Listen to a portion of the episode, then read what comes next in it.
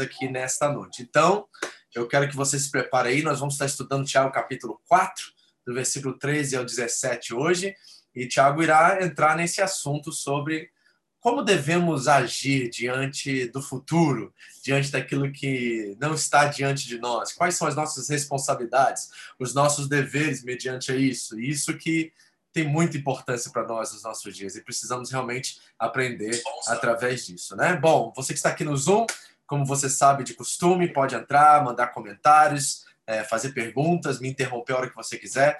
Você que está aí na página da igreja, você pode deixar seu comentário lá e no final nós vamos estar fazendo perguntas e trazendo isso para o chão, né, para a gente conversar, bater um papo sobre isso, tá? É, Bem-vindo mais uma vez. Vamos lá? Vamos fazer uma oração para a gente iniciar a nossa conversa aqui, pedir que o Espírito Santo, ele que nos, in, nos inter, no, ele que permite, né? Ele que interpreta tudo e ele que irá nos guiar nesta noite para que possamos compreender a sua santíssima palavra. Vamos pedir a ele essa instrução. Pai querido, Senhor Jesus, Espírito Santo de Deus, nós clamamos a ti. Pedimos que o Senhor possa nos ajudar nessa noite. Precisamos tanto aprender o que vamos conversar aqui hoje. Às vezes somos tão presunçosos, somos tão temerosos, preocupados, ansiosos com o futuro e às vezes nos esquecemos de quem tu és, Senhor. Ajuda-nos nessa noite a pensar, a refletir novamente a nossa fé e a colocar é, diante de nós essa proposta de confiar o nosso futuro ao Senhor, de saber que Tu és Pai e que Tu és um Deus onisciente, que sabe todas as coisas. Por isso, devido ao Seu caráter extrema e unicamente bom, nós podemos confiar, Deus, e descansarmos com responsabilidade na tua provisão, no teu cuidado, sem nenhuma pretensão, sem nenhuma presunção, nós podemos derramar nossa ansiedade e nosso medo em tuas mãos. Tu és um Deus que cuida de nós. Pai, que as palavras da minha boca e as meditações do meu coração sejam aceitáveis a ti, meu Senhor, minha rocha, meu resgatador. Fale conosco nessa noite, em nome de Jesus. Amém. Amém, queridos. Vamos lá? Esse é o nosso esboço desta noite, certo? E nós vamos aqui refletir, pensar sobre o que esse texto tem a nos apresentar aqui Espero que ele venha falar com você, ajudar você a refletir sobre o texto. Estamos em Tiago, capítulo 4, essa é a nossa 14 né, reflexão sobre a carta de Jacó. Lembrando que Jacó é irmão do Senhor Jesus, certo?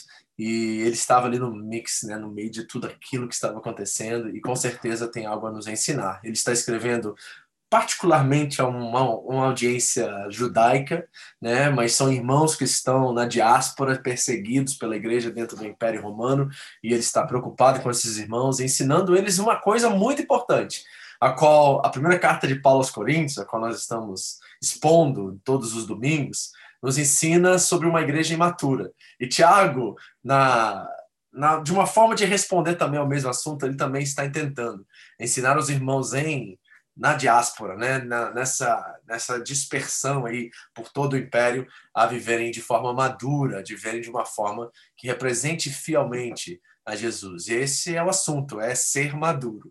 É interessante que essa semana no meu mestrado, é uma das matérias que se apresentou para mim é aconselhamento de acordo com a carta de Tiago. E eu fui estudar um, esse tema, né? Logo logo agora que nós estamos estudando a carta, e foi super interessante porque o livro que eu estou lendo do Warren Wiersbe, ele chama-se Seja Maduro, e fala sobre uma exposição da carta de Tiago. Então, a palavra maturidade cabe muito bem aqui, e é sobre isso que nós queremos também conversar e vamos ver durante essa carta, ok? Vamos lá? Bom, vamos ao texto dessa noite, vamos ler primeiro o texto, e depois nós vamos trabalhar versículo por versículo e ver aquilo que o Senhor quer falar conosco. Amém? Você que está aí, por favor, interrompa, fale, né, participe com a gente aí, né, no chat, quando você quiser, que nós vamos estar ajudando você a pensar sobre esses assuntos. Vamos lá. Diz assim a palavra de Deus. Ouçam agora, vocês que dizem: hoje ou amanhã iremos para esta ou aquela cidade. Passaremos um ano ali, faremos negócios e ganharemos dinheiro. Vocês nem sabem o que lhes acontecerá amanhã. O que é a sua vida? Vocês são como neblina que aparece por um pouco de tempo e depois se dissipa.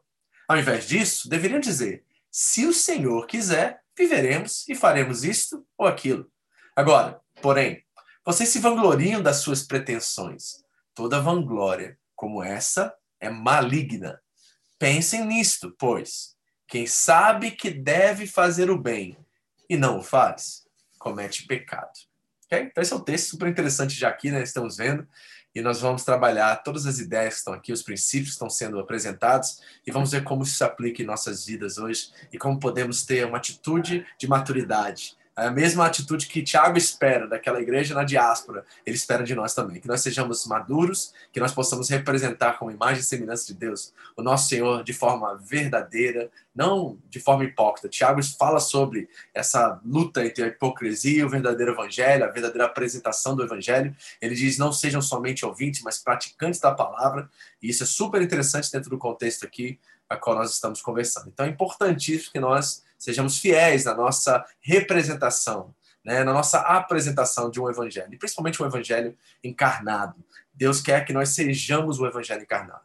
E você sabe muito bem que muitas pessoas nunca lerão Mateus, Marcos, Lucas e João, mas vão ler o quinto evangelho, que é você, o evangelho encarnado, a boa nova do reino de Deus, que é você em pessoa. E eu espero que você tenha sido uma boa notícia para muita gente aí fora. Amém? Vamos lá?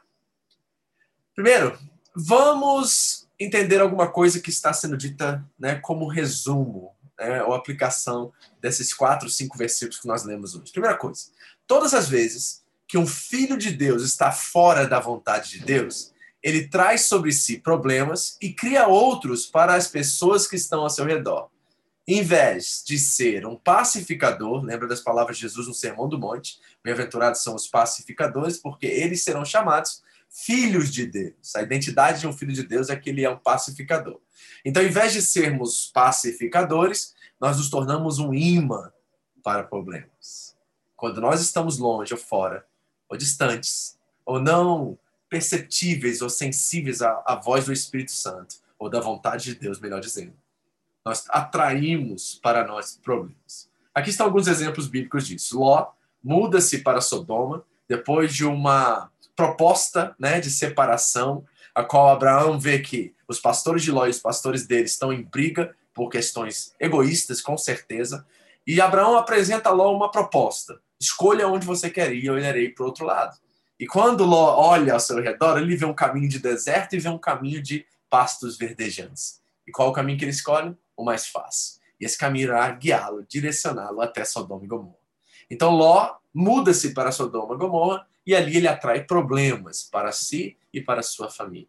O egoísmo leva ele a ser um imã de problemas. Davi cometeu um homicídio e um adultério e também atraiu problemas não só para sua família, mas para o seu, para o seu reino e deixou um legado terrível devido a isso. Seus filhos, as pessoas ao seu redor sofreram as consequências das suas decisões. Jonas desobedece à vontade de Deus e quase leva um grupo todo de marinheiros ao naufrágio e também à morte. Quando a Bíblia diz que a nossa língua tem poder de vida ou de morte, e aqueles que comem do seu fruto, né, eles né, recebem né, as consequências disso, ela está dizendo que realmente a língua tem um poder e atrai consequências para as nossas vidas, porque muitos de nós estão olhando para nós como o norte, principalmente os nossos filhos. E daqui a pouco nós estamos, em vez de ser um sinal de uma boa notícia, um sinal, um sinal de uma boa representação de quem Deus é, sendo amor, sendo graça, sendo paz, sendo alegria, sendo tudo isso, nós acabamos atraindo problemas para nós, certo? Então, todas as vezes, eu vou repetir essa frase porque acho que ela norteia muito bem dessas cinco, dessas cinco, cinco versículos que nós estamos trabalhando hoje. Todas as vezes que um filho de Deus está fora da vontade de Deus, ele traz sobre si problemas e cria outros para aqueles, para aqueles que estão ao seu redor. Ok? Então vamos ao texto de hoje à noite. Vamos conversar aqui sobre isso. Começa assim no versículo 13. Ouçam agora, vocês que dizem, hoje ou amanhã iremos para esta ou aquela cidade, passaremos um ano ali, faremos negócios e ganharemos dinheiro. Primeira coisa que o texto nos apresenta: cuidado com a presunção. A presunção ou a pretensão é uma vontade manifestada pelo excesso de ambição, certo? Ou seja, é você estar num lugar onde você deseja mais do que você pode ter, ou vai além daquilo que estão dentro das suas possibilidades e você se sente em controle das situações da sua vida. Vamos ver alguns exemplos bíblicos disso para que você possa ter um pouquinho mais de fundo, de pano aí na história? Bom, nós temos a história aqui que nós vamos ler agora sobre Nabucodonosor. Quem conhece essa história? Espero que você conheça ela. E o que nós vamos ver nessa história é que a pretensão do rei da Babilônia leva ele a uma desumanização. Ele se torna literalmente um bicho.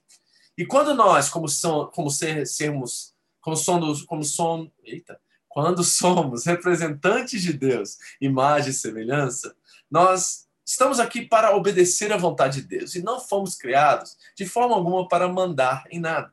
Olha o que diz Paulo aos Romanos, no capítulo 13. Todos devem sujeitar-se às autoridades governamentais, pois não há autoridade que não venha de Deus, e as autoridades que existem foram por ele estabelecidas. Isso significa que nós temos um Senhor, alguém que é soberano, legítimo rei e criador de todas as coisas, e por isso tem direitos sobre as suas, a sua criação. Então, nós nunca estaremos numa posição última de mandar e ordenar e decretar. Sim, nós estamos debaixo da submissão do nosso Deus e Criador.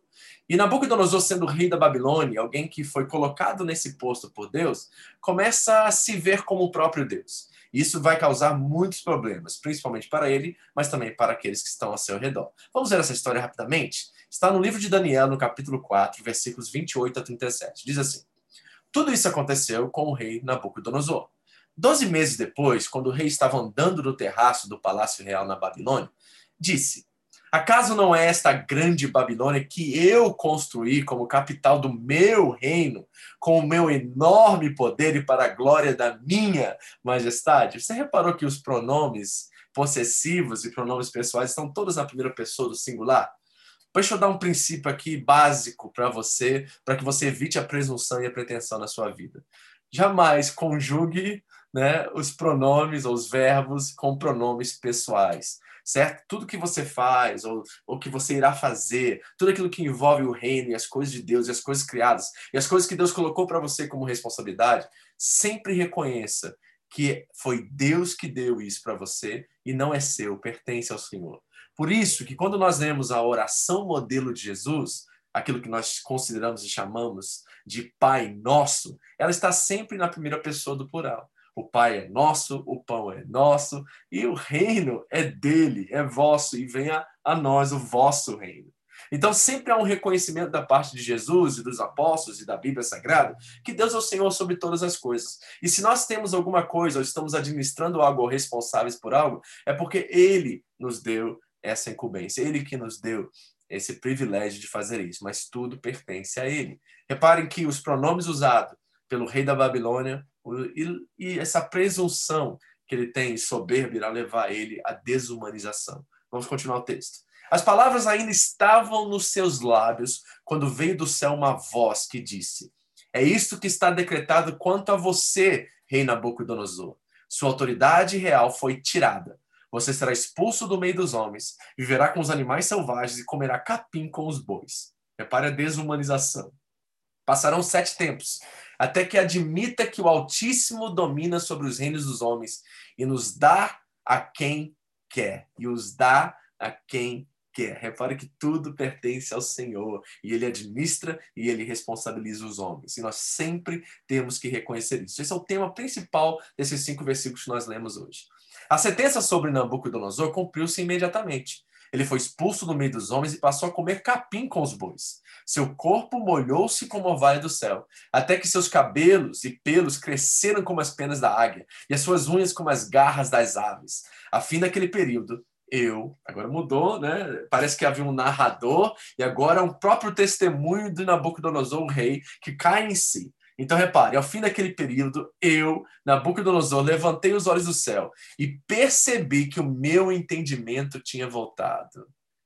Viver com a presunção, a pretensão, a soberba é loucura, é falta de entendimento. Uma pessoa que reconhece que a força e a sua saúde, e seus bens, e suas posses, e tudo que ela possui tem, veio das, do esforço dela, veio da inteligência e da capacidade ao desempenho dela, se tornou alguém sem entendimento, um tolo, a escritura vai chamar, e alguém que realmente enlouqueceu, virou bicho, desumanizou. Então, diz o texto é extraordinário: louvei ao Altíssimo, honrei e glorifiquei aquele que vive para sempre Aí ele vai fazer o decreto agora de entendimento que voltou, de que realmente a quem pertence todas as coisas. O seu, de Deus, domínio é um domínio eterno. O seu reino dura geração em geração. Todos os povos da terra são como nada diante dele. Repare que é muito parecido com o Tiago que nós lemos agora. Nós somos como neblina. Todos os povos são nada como ele. Ele age como lhe agrada com os exércitos dos céus e com os habitantes da terra. Ninguém é capaz de resistir à sua mão ou dizer-lhe: O que fizeste? Está vendo o contexto? Como está muito próximo da nossa realidade, do nosso estudo de hoje? Quem é aquele que diz assim: O que, que você fez? Vamos àquela cidade fazer isso ou fazer aquilo? Ele está indo contrapondo exatamente essa ideia. Naquele momento, assim que a lucidez voltou, voltou-lhe o entendimento, eu recuperei a honra, a majestade e a glória. E ele usa um verbo, ou, desculpa, o pronome do pessoal aqui, eu acho que foi um erro que ele cometeu, mas Deus falou assim: ah, ele já entendeu quem eu sou, vou deixar passar batido. Né? A glória do meu reino. Meus conselheiros e os nobres me procuraram, meu trono me foi restaurado e minha grandeza veio a ser ainda maior. Agora eu, Nabucodonosor, louvo, exalto e glorifico o Rei dos céus, porque tudo o que ele faz é certo e todos os seus caminhos são justos. E ele tem poder para humilhar aqueles que vivem com arrogância. De novo, Tiago, Deus exalta os humilhados e humilha os exaltados. Então aqui está um texto que cabe muito bem, acredito que provavelmente Tiago leu, conhecia o texto, conhecia a história, e ele está trazendo essas aplicações para essa igreja que está na diáspora. E o interessante é que, dentro do contexto, provavelmente esses irmãos estão sendo perseguidos, eles estão sendo humilhados. E a gente acha que, no meio de uma humilhação, de um momento de muita luta e perseguição, aqueles que estão sendo humilhados não podem ou não conseguem expressar uma atitude de arrogância, mas isso é um erro, seria um equívoco da nossa parte. Nós podemos fazer da nossa própria perseguição e do nosso próprio sofrimento um Deus em si, um ídolo em si. E nós trajarmos um caminho de não de soberba ou de presunção, mas de autocomiseração. Nos sentimos vítimas das nossas situações e não responsáveis, e não com discernimento sobre, de quem, sobre quem está por detrás de cada uma delas. Quando nós como discípulos de Jesus Cristo e filhos do Deus Altíssimo, sofremos, nós não sofremos sem causa, nós não sofremos por mero prazer do eterno Deus, não. Nós sofremos com propósito, certo? Até a cruz, diz a palavra de Deus em Hebreus, que Jesus, vendo a alegria que lhe estava proposta, sofreu, morreu, permaneceu na cruz, sofreu e passou pelo que ele passou, porque ele viu a alegria da salvação que nós experimentaríamos. Então, tudo tem um propósito, todo sofrimento, para nós que somos filhos de Deus, tem um propósito, porque nós sabemos que todas as coisas cooperam para o bem daqueles que amam a Deus. Então, amados, nós precisamos entender isso, certo? A presunção nos leva à desumanização. Então, vamos ver esses princípios no texto. Primeiro, a presunção é falta de entendimento, pois não reconhece quem Deus é: soberano, criador, dono de todas as coisas, nós somos meros súditos desse rei, a qual temos a, o grande privilégio e honra de administrar aquilo que ele coloca em nossas mãos. Agora pense nisso, como você lida com o seu dinheiro, como você administra o seu dinheiro e o que, que Deus tem a ver com o seu dinheiro. Eu estou usando o seu aqui de propósito, né? esse, esse pronome é, possessivo, certo? Na segunda pessoa, seu, mas na verdade você sabe como você administra o dinheiro dele, como você administra o que ele te dá. Essa é a verdadeira forma de expressar isso, porque o que você tem não é seu, é dele, e ele simplesmente te dá o grande privilégio de administrar. A pergunta é: como você tem administrado de acordo com a vontade do dono dele? Tem várias parábolas de Jesus explicando sobre uma vinha, sobre um dono que vai embora e deixa alguns representantes ali, né, lidando nessa relação entre Deus e Israel e os gentios e tudo mais. E o próprio Senhor, o filho, que vai até essa vinha, vai até essa, essa fazenda, esse lugar, e aí eles matam o filho, né? Jesus demonstra várias parábolas com esse sentimento de administrador, de um mordomo, de alguém que cuida das coisas que não lhe pertencem. É assim que Deus deseja que nós sejamos, com tudo que nós temos com dinheiro, com a nossa saúde, com as pessoas que nós amamos. Deus nos deu cada uma delas. Nós precisamos administrar, reconhecendo que Ele é um Deus bom e amoroso. Segundo, a presunção nos torna seres irracionais, desumanos. Repare o que aconteceu com Nabucodonosor. Ele começou a comer capim, gente. Tinha unhas, né, como de urso, né, penas como de águia. É, é uma forma da Bíblia expressar que ele virou um bicho, virou um, um ser humano não a imagem e semelhança de Deus naquele sentido de representação, de demonstrar quem Deus é fielmente, mas se tornou um ser irracional. E muitos de nós somos assim. E muitas pessoas que você provavelmente conhece são também pessoas irracionais, porque vivem de acordo com a sua vontade, presunçosos, certo? Pretensiosos, acham que são donos de si, mas isso os torna menos humanos, porque eles não reconhecem quem está por detrás de cada uma dessas coisas. E o entendimento nos revela que o nosso papel é depender e obedecer, e não presumir. Então, você tem vivido uma vida de obediência, de dependência em Deus? Nós já vamos trabalhar o que é real, realmente dependência. Mas será que nós temos sido presunçosos? Deixa eu colocar isso para você, para que você possa, de certa forma, pensar. Será que eu faço muitos projetos e eu não coloco Deus nesses projetos? Eu quero ser bem simples ou bem direto ao ponto aqui, no sentido mais prático da coisa com você, porque às vezes são coisas pequenas que nós simplesmente planejamos, somos ambiciosos em fazer, eu não tenho nada contra a ambição se ela é saudável, se ela honra e entende o que está por detrás dela, que é o Senhor nos dando saúde, força, capacidade, inteligência para que nós possamos realmente cumprir os seus propósitos e a sua vontade como representantes dele aqui na terra. Mas tem gente que faz planos, gente que projeta coisas, gente que gera um monte de, de projetos e coisas e nem ora, e nem busca Deus, e nem reconhece Deus nesses projetos. O reino não está envolvido nisso. Não busca em primeiro lugar o reino e a sua justiça, mas vivem de acordo com a sua vontade. E aí eles inserem Deus nas suas propostas. Eles montam tudo, fazem tudo do jeito que eles querem, e aí fazem uma oração no final. Abençoa, Senhor, em nome de Jesus, amém. E Deus fala assim: o que, eu tenho a ver com isso aí? Onde que eu estava no início, no meio e no fim desse projeto? Onde você me encaixou? Ah, você só quer o meu selo de aprovação no final, que garante a você algumas, algumas coisas. Será que é isso que nós temos feito? Será que Deus é simplesmente uma coisa que a gente adiciona, um acessório em nossa vida e não alguém pelo qual nós projetamos? Né? Paulo vai dizer aquele que nós vivemos, existimos e nele nos movemos, certo? Será que é esse o Deus que nós estamos falando aqui? É ele assim em nossas vidas? Ao tomar uma decisão, nós oramos, né? É, consultamos nossos irmãos na fé em Cristo Jesus que são mais experientes, que conhecem a Deus numa caminhada mais longa e eles conseguem nos ajudar a revelar, a entender a vontade de Deus diante daquilo que nós estamos fazendo? Será que nós temos vivido assim ou será que nós também somos presunçosos? Precisamos pensar sobre isso, na é verdade, queridos. Então, quais são as evidências disso tudo? Vamos ver. A tolice de ignorar a vontade de Deus.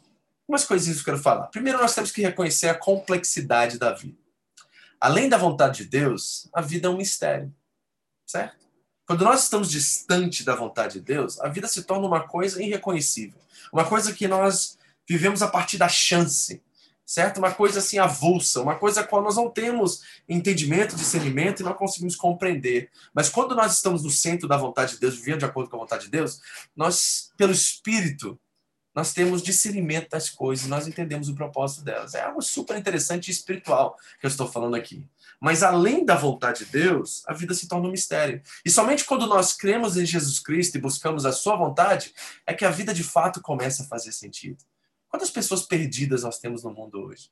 Gente, é só assistir um programa de televisão atual. É só assistir um desses. Eu gosto de assistir, sabe que eu gosto de assistir? Para reconhecer e ver exatamente isso. Esses programas de premiação como Oscar, o Grammy, e você vê o discurso dessas pessoas que ganham esses prêmios e tudo mais, e você vai ver que é muito fútil, é muito vazio, é muito cheio de clichê e frases de efeito, porque na verdade, ele sempre começa, né? A sua maioria, eu queria primeiro agradecer a Deus, Aí você vai ver, Deus não está envolvido em nada na vida dessas pessoas. As próprias canções que eles cantam são contrárias à vontade de Deus. Mas Deus é usado como artifício, Deus é usado como algo que se acrescenta para dar um certo carimbo de aprovação e legitimidade ao que eles fazem. Será que nós também temos entendido assim? Ou será que a vida faz sentido quando nós começamos a enxergá-la pelos olhos de Cristo? Eu gosto de uma frase do C.S. Lewis que ele diz assim: Eu não acredito no cristianismo é, como eu acredito no sol. É, ele vai dizer que eu acredito no cristianismo porque não porque eu vejo como eu vejo o sol, mas porque através do sol eu consigo enxergar todas as coisas. O cristianismo é o filtro, é a lente pelo qual ele enxerga. E cristianismo não é uma instituição, não é uma religião. O Cristo, certo? O discipulado de Jesus Cristo, a caminhada com Cristo, é a lente pelo qual eu enxergo todas as coisas e faz com que todas as coisas tenham sentido. Então, quando nós ignoramos a vontade de Deus, a vida se torna mais complexa e mais difícil, porque nós não conseguimos enxergar e nem distinguir entre o bem e o mal. Tudo é uma coisa só, tudo é avulso, tudo é mistério, porque quando o sofrimento vem, nós buscamos as causas, tentamos entender e nós não entendemos a maioria das vezes. Mas se nós temos um Deus a qual é bom em seu caráter, a qual nos chama de filho e participamos da sua natureza divina, então nós entendemos que todas as coisas cooperam para o nosso bem, porque nós somos amados por Deus e conhecidos por Ele. Então aí está. Quando a vida se torna complexa, nós não desesperamos, nós não chutamos o balde, nós cremos que por detrás de todas as coisas existe um propósito qual, pelo qual Deus nos criou e o qual Ele nos inseriu para que nós possamos ser responsáveis por isso. Isso chama purpose em inglês propósito, significância. Somente em Deus nós conseguimos enxergar isso. Outra coisa, a incerteza da vida. Eu amo essa parábola de Jesus. Ele diz assim: ó, A terra de certo homem rico produziu muito. Ele pensou consigo mesmo: O que eu vou fazer? Não tenho onde armazenar minha colheita. Isso é muito Japão, tá, gente? Então disse: Já sei o que eu vou fazer. Vou derrubar meus celeiros e construir outros maiores, e ali guardarei toda a minha safra e todos os meus bens, e direi a mim mesmo: Você tem grande quantidade de bens, armazenados para muitos anos. Descanse, coma, beba e alegre-se. Por que eu falei que é muito Japão? Isso porque é muito de nós. Eu sou um imigrante, eu também fui para os Estados Unidos com os meus pais em 1988 em busca do sonho americano, the American Dream certo? Meu pai foi atrás de uma vida financeira melhor, de uma qualidade de vida melhor. E nós vamos com esse sonho de que nós vamos conquistar, nós vamos conseguir, certo? E muitos de nós temos essa ideia de construir os nossos palácios e fazer a nossa vontade. E aí Jesus vai dizer tanto a esse homem louco quanto a nós também. Ele diz assim: contudo, Deus lhe diz, insensato, ou seja, louco, esta mesma noite a sua vida lhe será exigida. Então, quem ficará com o que você preparou? Assim acontece com quem guarda para si riquezas, mas não é rico para com Deus. Gente, o que nós devemos buscar diante das incertezas dessa vida é a riqueza em Deus, a riqueza com Deus. Ou seja, o nosso relacionamento com o nosso Pai tem que estar em primeiro lugar, tem que ser a prioridade em nossas vidas, porque a partir dele nós vamos enxergar tudo que é de fato riqueza e valor em nossas vidas. Tá pegando aqui porque é muito importante o que eu estou falando aqui nessa noite. Se nós ignorarmos a vontade de Deus, nós vamos enxergar coisas boas, como bens materiais, como dinheiro. Tudo isso né, tem o seu aspecto de malignidade. Mas o instrumento, o objeto em si, ele não é ruim por si mesmo. É essencialmente ruim. É a forma que se usa isso. E nós podemos estar nessa pegada, sabe? De usar aquilo que Deus intentou e criou para o bem e produzir mal através dessas coisas. Por quê? Porque quando nós ignoramos a vontade de Deus em cada uma dessas coisas, nós experimentamos isso que chama-se incerteza na vida. Então nós temos que ter cuidado.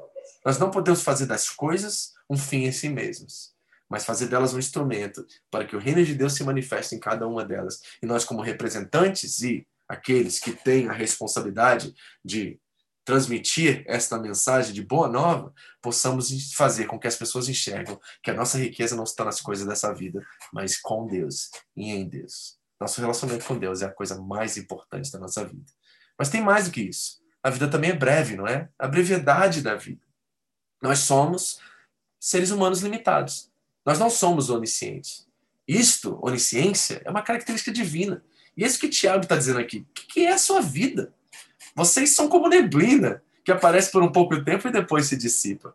Quem te diz o que vai ou não acontecer amanhã? Como é que você sabe disso? Certo? Olha que diz Provérbios 27. Não se gabe do dia de amanhã, pois você não sabe o que este ou aquele poderá produzir. Certo? Olha, Jó. Jó é a pessoa extraordinária, porque ele está participando de um trama né, transcendental, espiritual entre Deus e, e Satanás, e ele não sabe porque todas aquelas coisas estão acontecendo ainda nesse momento da história. E olha o que ele diz: Meus dias correm mais depressa que a lança, lançadeira do tecelão, e chegam ao fim sem nenhuma esperança. Lembra-te, ó Deus, de que a minha vida não passa de um sopro. Meus olhos jamais tornarão a ver a felicidade. Os que agora me veem nunca mais viverão. Puseste o teu olhar em mim e já não existo. Assim como a nuvem se esvai e desaparece, assim quem desce a sepultura não volta, nunca mais voltará ao seu lar, a sua habitação não mais o conhecerá. Jó, no meio do seu maior luta e sofrimento, ele desespera e começa a perder sentido e começa a, começa a enxergar a vida como algo muito passageiro, algo muito breve.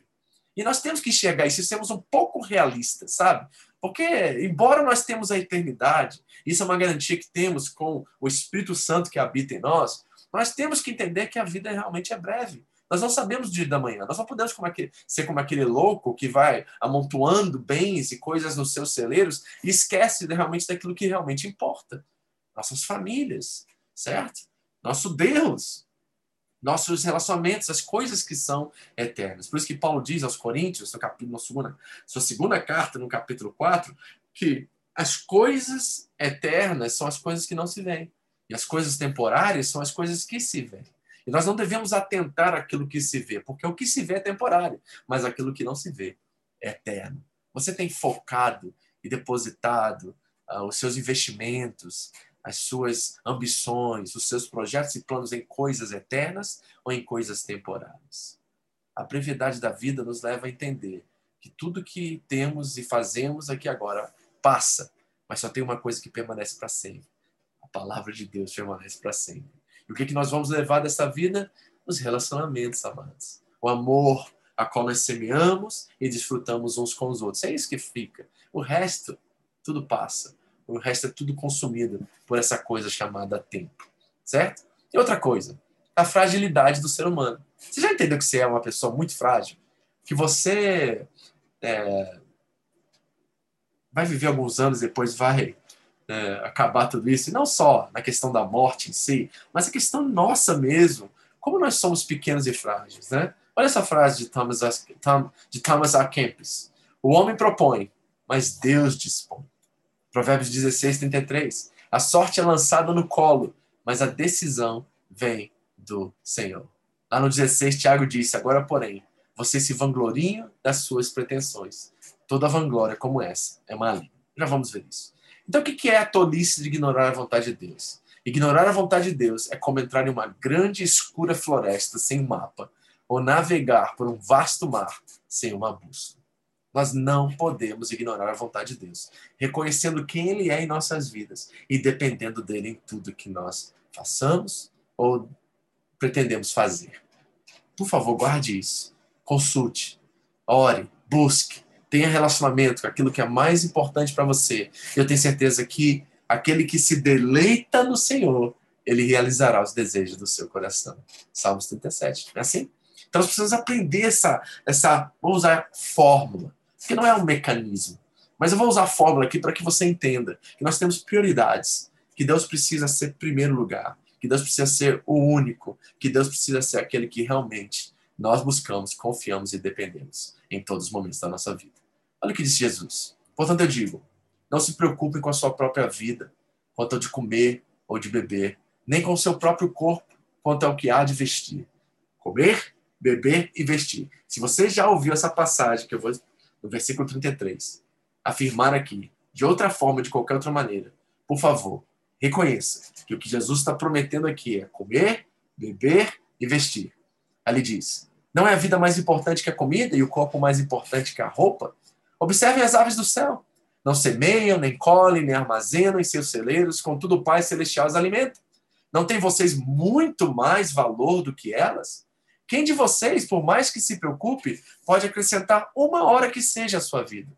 Portanto, não se preocupem com amanhã, pois o amanhã traz suas próprias preocupações. Basta a cada dia o seu próprio mal. E aí lá no 33 ele vai dizer: buscar em primeiro lugar o reino de Deus e a sua justiça. E todas estas coisas vos serão acrescentadas. Que coisas? Aqui, ó. Comer, beber e vestir. É sobre isso que ele está dizendo. Então, Jesus está tirando a nossa preocupação daquilo que é necessário. Hum. Jesus, vou repetir, tá? Você tem que pegar isso. Você pegar isso, você descansa em Deus. Você aprende a confiar em Deus. Jesus está tirando todas as nossas preocupações sobre aquilo que é necessário. Jesus não está prometendo para a gente uma TV de 65 polegadas. Jesus não está prometendo para você um carro do ano. Jesus não está prometendo para você uma casa é, dos seus sonhos. É, isso tudo você conquista com seu esforço, você conquista com a sua inteligência, com a sua determinação, com a sua capacidade. Essas coisas não são más em si próprias, elas podem ser usadas de forma errada.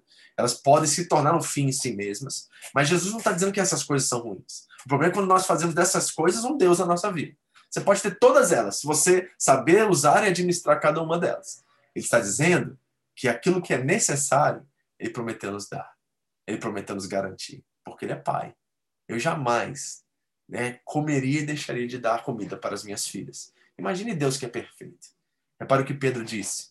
Se tendo escapado das contaminações do mundo por meio do conhecimento de nosso Senhor e Salvador Jesus Cristo, encontram-se novamente nelas, enredados e por elas dominados, estão em pior estado que no princípio.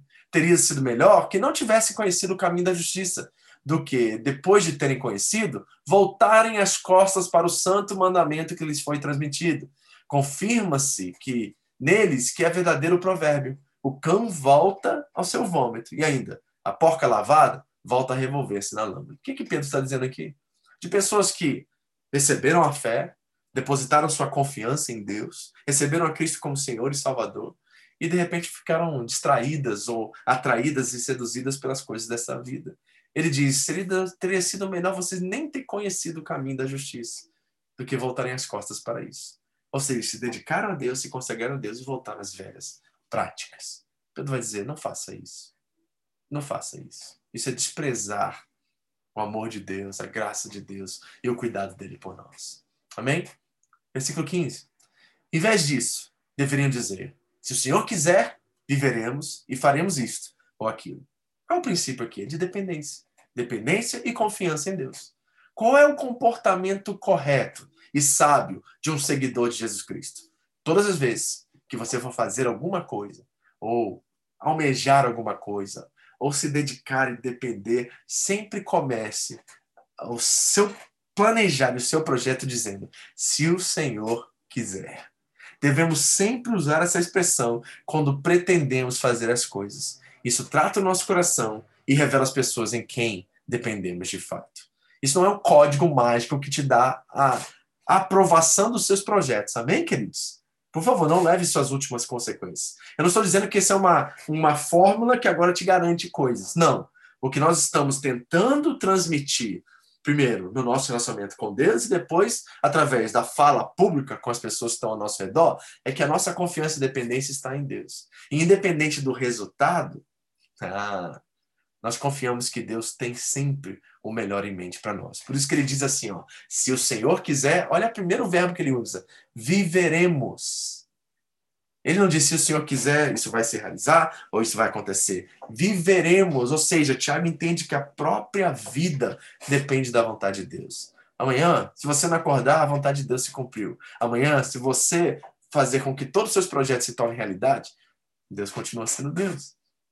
Então, nós precisamos entender o que está por detrás de todo princípio e toda verdade. Se o Senhor quiser, a partir de hoje, eu espero que todas as suas orações e todas as suas colocações de projetos e ambições que você tem, saudáveis, é lógico, porque você está buscando o reino de Deus em primeiro lugar, que todas elas comecem com essa afirmação: que se o Senhor quiser, nós faremos, viveremos e faremos isso ou aquilo. Quer ver uma coisa linda na história da igreja? Tem um relato histórico que diz que as pessoas naquela época, eles colocavam essas duas digitais, D e V, quando terminavam suas cartas ou qualquer tipo de declaração, eles colocavam D.V. no final da carta. Sabe o que significa? É a palavra Deo volente, que significa se Deus quiser. Eu quero sugerir uma tatuagem no seu coração hoje. Ei, pastor, pode fazer tatuagem? No coração pode. Quero ver você fazer uma tatuagem no coração. Né? Eu quero sugerir uma tatuagem no coração. Coloque um D.V no seu coração e, quem sabe, na sua testa. ok? O que, que, é isso? É o Devolente, que é o quê? Se Deus quiser. Se Deus quiser, isso vai acontecer. Se Deus quiser, aquilo vai acontecer. Se Deus quiser, eu vou. E Ele quer, né? Vou ser uma pessoa mais parecida com Cristo esse ano. Essa é a absoluta vontade de Deus, que você seja conforme a imagem do Filho. É, eu tenho na minha Bíblia, uma antiga que minha mãe me deu no, tempo da minha conversão, a qual eu escrevi lá no, na página do lado de Romanos 8, 28. A absoluta vontade de Deus. Todas as coisas cooperam para o bem daqueles que amam a Deus, são chamados segundo o seu propósito, porque aqueles que de antemão os conheceu também os predestinou para serem conformes à imagem do Filho, para que ele seja o primogênito entre muitos irmãos. Aí eu coloquei do lado da minha Bíblia assim, ó, absoluta vontade de Deus. Ou seja, tudo neste mundo está cooperando, tanto os erros quanto os acertos, quanto tudo aquilo que se realiza e aquilo que não se realiza, está cooperando para que eu seja transformado conforme a imagem de Cristo. Então os gregos tinham esse costume e Tiago achou importante adotar esse aspecto cultural. Lindo isso, né? Então, todos nós vamos, a partir de hoje, em todo projeto, sonho, em qualquer ambição que nós tenhamos, possamos colocar um DV lá no final. Deo volente, se Deus quiser. Olha o que diz o rabino Gamaliel.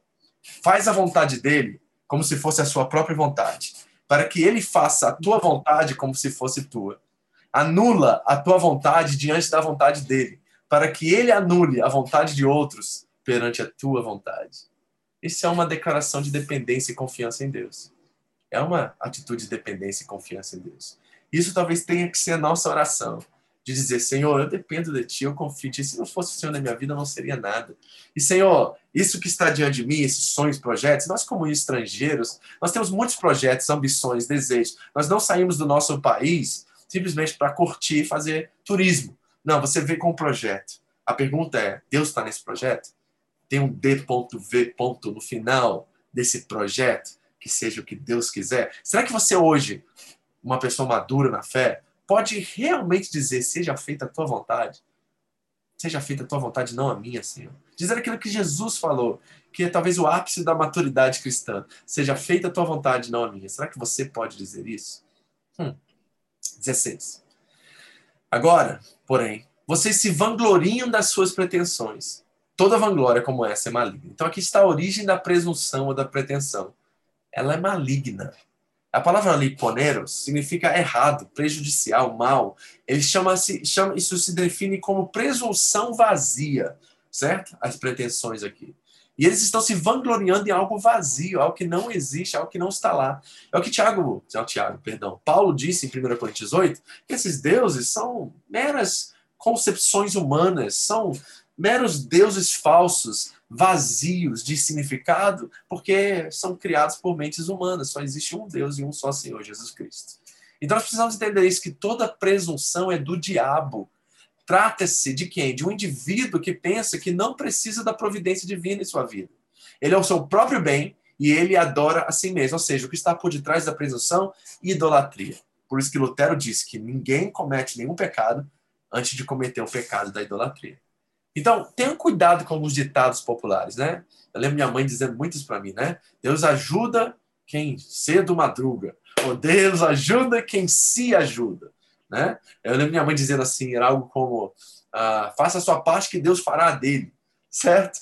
Isso é muito é, longe, isso é uma certa presunção, como se houvesse uma garantia daquilo que eu fizesse fosse realmente aceito por Deus e carimbado como se sucesso garantido em todas as coisas. Isso não é verdade, isso não dá espaço para a graça, isso não dá espaço para né, a, a, autonomia, tanto nossa em responsabilidade, quanto a de Deus. Então tem cuidado com esses ditados populares, tá, gente? Porque, na verdade, estão revelando uma certa presunção um certo controle que nós queremos ter sobre as situações. E todos nós desejamos controlar as coisas, tá? Nós não podemos fugir disso. Nosso coração, a Bíblia diz que ele é enganoso, incorrigível, e ele sempre quer controle de todas as situações. Então, qual é o princípio aqui que Tiago está dizendo? Ei, pare de ser presunçoso e pare de confiar e se vangloriar naquilo que você faz ou pretende fazer. Porque isso é do diabo. Você ficar né, planejando as coisas e achando que Deus vai respaldar cada uma delas simplesmente porque você é quem você é, isso é pura presunção. O que você devia fazer, ele disse nos versículos anteriores, é dizer assim: Senhor, esse projeto está aqui diante de mim, é uma coisa que eu sonho em fazer, é uma coisa que me agrada, é uma coisa que pode ser beneficial para minha família, né, para as pessoas que estão ao meu redor. Eu posso ajudar muita gente com isso e posso me ajudar também, dar mais conforto para meus filhos, né, dar um futuro para eles melhor, ou pelo menos tentar de alguma forma preparar alguma coisa para eles. Mas, Senhor, eu sei que nada disso pode acontecer se o Senhor não quiser e se a sua vontade não for estabelecida quanto a isso. E Pai, eu quero te dizer mais uma coisa: seja feita a tua vontade. Se nada do que eu colocar aqui der certo, eu sei que é porque o Senhor não quis. E a tua vontade é bem melhor, é bem maior, é bem mais alta, como diz o profeta Isaías, né? Que os pensamentos de Deus são mais altos do que os nossos pensamentos. E a vontade dele é muito, infinitamente mais alta, muito melhor do que a nossa vontade. Então nós precisamos descansar e confiar em Deus. Então cuidado com esses ditados populares, porque nós estamos vendo aqui que a origem da presunção, ela é maligna, queridos. Agora, isso não significa que não devemos planejar, tá? Mas o que está sendo dito aqui com todas as palavras é que nós confiamos no resultado e o cumprimento desses planos a Deus. Amém? Nós não estamos chamando você a descansar e sentar na sua rede espiritual e dizer: Senhor, seja feita a tua vontade. Esperar o anjo vir trazer pão, água, comida, e aquilo que nós precisamos. Não. Isso não significa que você não deve planejar. Significa que você deve confiar o resultado e o cumprimento daquilo que você colocou como o Senhor quiser nas mãos de Deus. Amém? Então o que nós estamos falando aqui? Tiago começa a interagir com o interlocutor imaginário. Olha só, ele diz assim, ó, portanto, pense nisto. Quem sabe que deve fazer o bem não faz, comete pecado. Porque alguém lá na igreja, lá nessas igrejas, nessa correspondência que talvez Tiago está tendo, ou desses relatórios que ele está recebendo dessas igrejas, alguém pensou exatamente assim, ó, então, para que, que eu vou trabalhar? Para que, que eu vou me esforçar? Se tudo depende de Deus, deixa eu sentar aqui, olha, relax. Deixa eu sentar aqui, curtir minha vida, porque agora eu sou filho de Deus, filho do rei, e agora eu vou descansar na providência de Deus. Tiago está dizendo assim, ó, se você não sabe o que você deve fazer, você está em pecado. Certo? Alguém talvez disse lá, se é assim, né? Então eu vou descansar em Deus. E tem muito crente que fala assim, né? Eu já vi muita frase de irresponsabilidade na boca de muitos cristãos, né? Fala assim, não, Deus sabe, está nas mãos de Deus. É, essa é a melhor frase. Está nas mãos de Deus. Na verdade, se está nas mãos de Deus, é uma transferência de responsabilidade. Não é um ato de dependência ou um antídoto contra a presunção. Não é nada disso. É um ato de irresponsabilidade e transferência da mesma.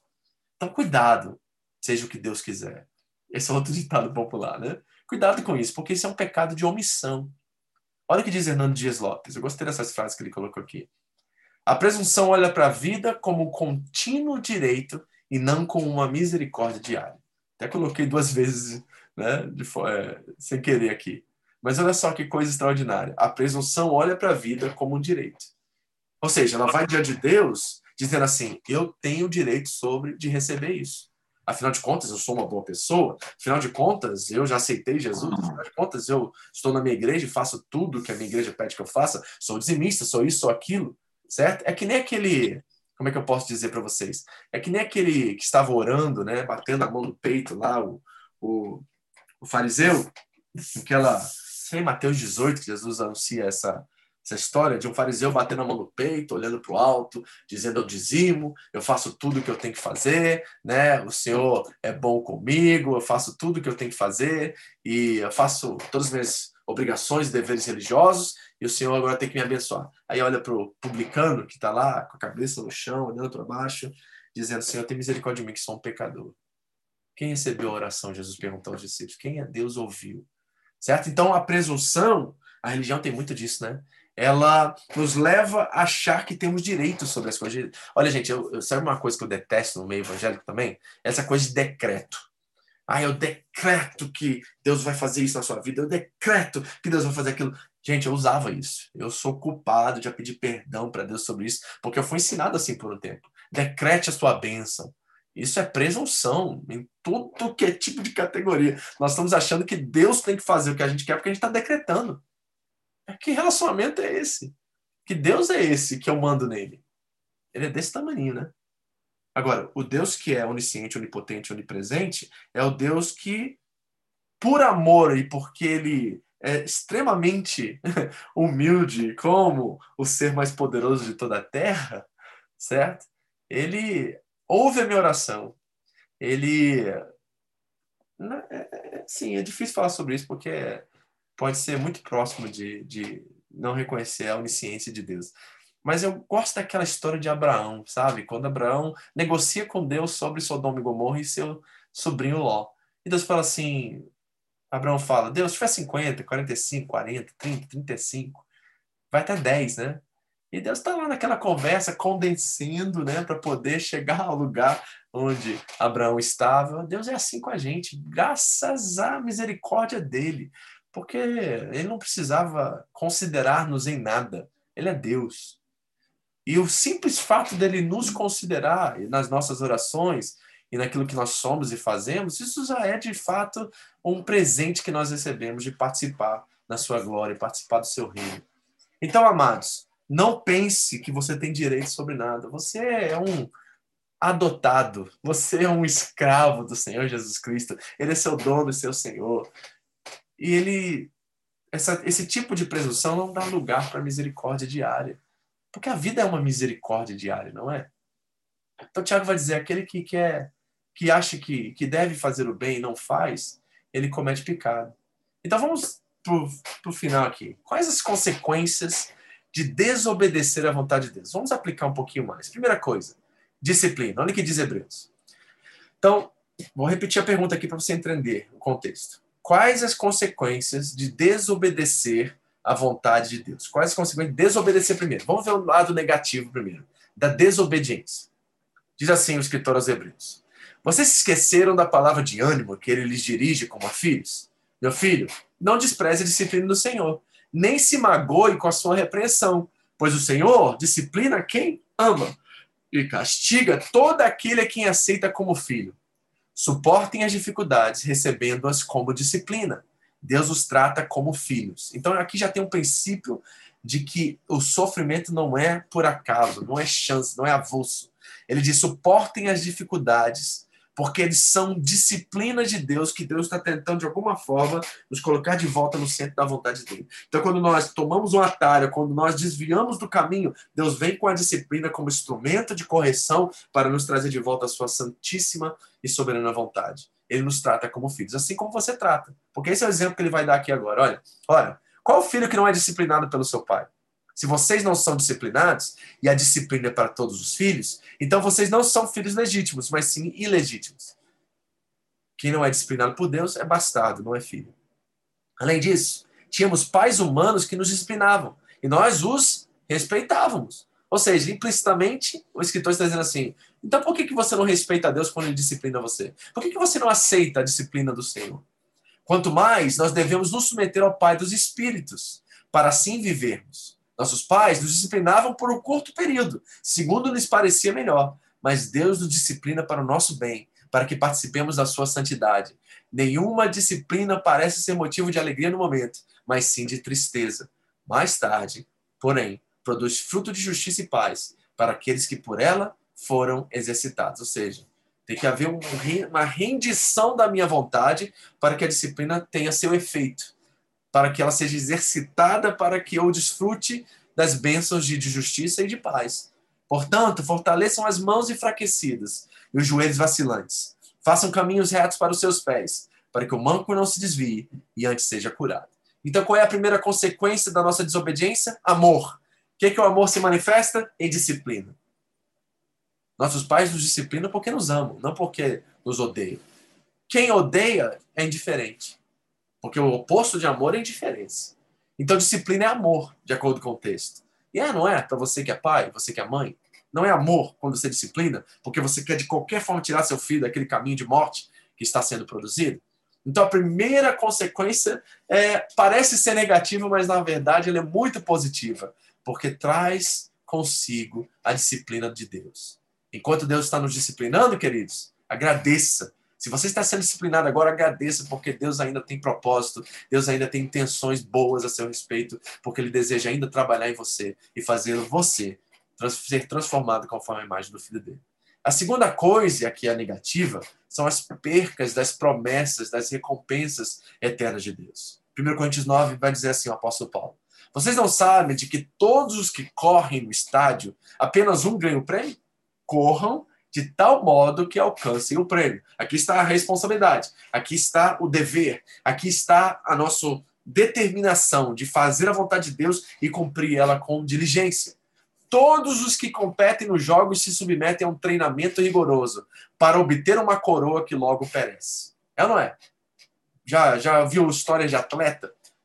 Certo? O Michael Jordan, por exemplo, ele ficava fazendo cesta. Eu, eu, eu vi, tem uma pessoa que vocês vão é, reconhecer melhor. Oscar Monsanto, lembra do Oscar? Do basquete nacional brasileiro? Ele disse que ele não saía da quadra até que ele acertasse 100 cestas seguintes, com seguintes, assim, uma atrás da outra, em sequência. Ele não saía do treinamento enquanto ele não acertasse 100 seguidas. Eu li um livro do Malcolm Gladwell que diz que para você se tornar especialista em alguma coisa, você tem que praticar no mínimo 10 mil horas daquela coisa. 10 mil horas. Ou seja, Paulo está dizendo assim: ó, todos que querem competir, que querem ser excelentes, que querem ganhar a medalha de ouro, eles fazem um treinamento rigoroso. Mas todo esse tipo de treinamento é por uma coisa temporária: uma medalha, um título, uma fama, uma coisa que perece com a morte que acaba, tem um tempo, tem um prazo de validade. Mas olha o que ele diz: Mas nós o fazemos para ganhar uma coroa que dura para sempre. Sendo assim, não corro como quem corre sem alvo, e não luto com quem esmurra como quem esmurra o ar, mas esmurro o meu corpo e faço dele meu escravo, para que, depois de ter pregado aos outros, eu mesmo não venha a ser reprovado. Então, há um esforço contínuo, diligente do apóstolo Paulo, para que ele termine a carreira dele. Como ele vai dizer, né? Como despedida. Eu combati um bom combate, eu guardei a fé. E é isso que ele diz? Terminei a carreira, guardei a fé. Então, nós temos um trabalho aqui. Nós temos responsabilidades, nós temos deveres. E os deveres são privilégios do Senhor. Então, tem recompensas que Deus deseja nos dar e Ele vai nos dar. 1 Coríntios 9, 24, 27, novamente, diz assim: tudo que. Ah, perdão, isso aqui não é 1 Coríntios, eu errei aqui. É Colossenses 2, tá? Tudo que fizerem, façam de todo o coração, como para o Senhor e não para os homens, sabendo que receberão do Senhor a recompensa da herança, tá? Isso aqui acho que é Colossenses 2,12. Colossenses, vou botar aqui. Eu acho que é o 12, depois alguém confirme aí para mim, tá? Eu acho que é isso, tá? Tá aqui, vou deixar aqui para vocês é, verem que eu errei aqui a referência. Deixa eu botar aqui, aqui, tá aqui, tá? Então repare o que o texto está dizendo aqui para a gente, anunciando aqui para a gente, que é extra, extraordinário e sensacional. Okay? Ele está dizendo que nós devemos ser diligentes, nós devemos servir, por quê? Porque tem recompensa, gente. Eu não tenho nem noção, eu fico imaginando que recompensa é essa que nós vamos receber. Se a vida eterna já não é o topo da lista, não é a melhor de todas as recompensas, Deus ainda prometeu mais coisas para a gente na eternidade. Eu fico imaginando o que é isso. Alguns pensadores, como C.S. Lewis, dizem que provavelmente isso não tem a ver com posses ou bens materiais na eternidade, mas tem a ver com graus de aproximação, tem a ver com dons e talentos e possibilidades sobrenaturais que nós teremos na eternidade. Uns terão mais, outros terão menos, devido à diligência, ao empenho, à determinação, à responsabilidade, o dever que eles tiveram com as coisas desta vida, com o reino de Deus, enquanto estiveram aqui neste lado da eternidade. Então, amigos, nós temos que correr, porque tem recompensas. E quando nós desobedecemos, nós perdemos as recompensas. Paulo não está falando aqui sobre reprovação no sentido de perder a salvação. Ele está falando aos coríntios. E os coríntios, eles eram salvos, eles eram santos em Cristo Jesus. Colossenses 3, 23. Aí, ó. A turma me ajudando aí. Obrigado, gente. De coração. Deixa eu até é, apagar isso aqui. Que aí vocês não erram aí. Então, Colossenses, vamos lá? Colossenses 3, 23. Ah, eu acho que esse é o texto. Eu estou confiando em vocês, né? Eu acho que é esse. Tá? Então tá aqui o texto aqui para você guardar, tá bom? Ok? Então, reparem, tem recompensa além da vida eterna para nós, na eternidade. Então, amigos, quando nós desobedecemos, nós perdemos. Isso tem galardão, é a palavra que a gente gosta de usar, né? Né? Tem castigo para aqueles que não creram e tem galardão para aqueles que creram. E eu quero o máximo experimentar das melhores recompensas na eternidade, além da melhor delas que é a vida eterna, ok? Então, por favor, saiba, disciplina positiva, perca das recompensas negativa. E quais são as consequências para aqueles que obedecem? E para aqueles que obedecem, o que acontece? Vamos ver? Primeiro, relacionamento. Olha o que diz Warren Wiersbe. A vontade de Deus é um relacionamento vivo entre Deus e o crente. Ou seja, o que ele está dizendo é que a vontade de Deus não é uma cartilha, não é uma lista de mandamentos e regras que nós devemos cumprir e obedecer. É um relacionamento cada dia mais próximo, mais íntimo, mais verdadeiro entre Deus e aquele que crê, o crente. Então, às vezes, nós estamos aqui desenfreados em buscar a vontade de Deus, perguntando para tudo que é líder espiritual, indo em tudo que é conferência, qual é a vontade de Deus para minha vida? Talvez uma das perguntas que eu mais respondo. Eu digo a você que a vontade de Deus é caminhar com Ele. A vontade de Deus é viver com Ele o mais próximo possível para que você o veja como Ele é. E vendo como Ele é, você irá descobrir o que Ele deseja para a sua vida, o que é bom, perfeito, agradável para Ele. Sabe? É ser, como Paulo disse, um sacrifício vivo é ser, como Paulo disse, alguém que é transformado em vosso entendimento. Este é a caminhada, é uma relação. A vontade de Deus é um relacionamento, não é uma, uma lista de coisas que nós aprendemos ou devemos obedecer e fazer. É um relacionamento. Deus não é uma máquina fria, impessoal, que destila regras e mandamentos. Eu gosto dessa frase que eu vi essa semana: a obediência é um órgão do conhecimento espiritual. Uau! Que frase, né? Extraordinária essa frase. Então, sabe como nós temos órgãos, membros do nosso corpo, como mão, braço, perna? Pois é. No conhecimento espiritual, a obediência é um membro. É parte. Não dá para você descolar. Não dá para você desfazer. Ou você obedece, ou você não cresce espiritualmente. Ou você obedece, ou você não conhece a vontade de Deus para você. Efésios 5. Repare como Paulo faz muito bem essa relação. Portanto, não sejam insensatos, mas procurem compreender qual é a vontade do Senhor. Não se embriaguem com vinho. Logo depois disso, então aqui, ó. Não sejam loucos. Lembra do louco da parábola lá que Jesus contou. Mas procurem compreender qual é a vontade de Deus. Como é que a gente compreende isso? Tem um livro? Tem. A palavra de Deus. Mas o que é a palavra de Deus? É a tradução de Deus, daquilo que ele deseja, da sua vontade, dentro de um relacionamento. Porque a Bíblia, ela é viva. Ela não é um livro de regras, de listas de mandamentos. Ela é um texto vivo. O Espírito Santo é o autor. Ele está presente conosco enquanto nós lemos. Como disse alguém, a Bíblia é o único livro que você lê na presença do autor. Né? Interessante. Certo? Então é um livro vivo, que reflete uma relação. Jesus disse: quando eu voltar, eu vou levar vocês para mim. Né? Ele não diz voltar e levarei vocês para mansões é, tremendas no céu, não. É uma relação. A vida eterna é esta. João 17,3: Que conheçam a Ti como único e verdadeiro Deus e a Jesus, teu Filho, a quem enviastes.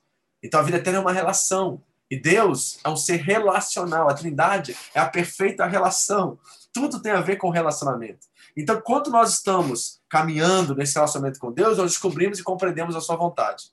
E aí ele faz essa, essa, esse contraste entre regras e práticas e fazer ou não fazer e a vontade de Deus. Aí ele diz: não se embriagar, não se embriaguem com vinho que leva à libertinagem, mas deixem-se encher pelo Espírito, falando entre si com salmos, hinos, cânticos espirituais, cantando e louvando de coração ao Senhor, dando graças constantemente a Deus Pai por todas as coisas, em nome do nosso Senhor Jesus Cristo. Está refletindo uma relação. A gente canta para quem? A gente é, louva para quem? A gente agradece para quem? Tudo isso envolve eventos e acontecimentos dentro de um relacionamento. Tremendo, né, gente? Deus é demais. Deus não deseja que você seja um crente joia, um crente que sabe chão, que, que tem tudo certinho no seu devido lugar. Isso é máquina, isso é, é frio, é impessoal.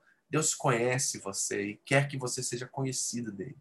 E quanto mais nós desejamos conhecê-lo em uma relação íntima, e obedecer tem a ver com isso, é um órgão dessa relação espiritual, nós vamos experimentar a sua Santíssima e bela e perfeita vontade. Então, a primeira coisa é relacionamento. Segunda, dever. Ele diz também, Warren, o segredo de uma vida feliz é deleitar-se no dever. Quando o dever se torna um deleite, o jugo torna-se uma vez.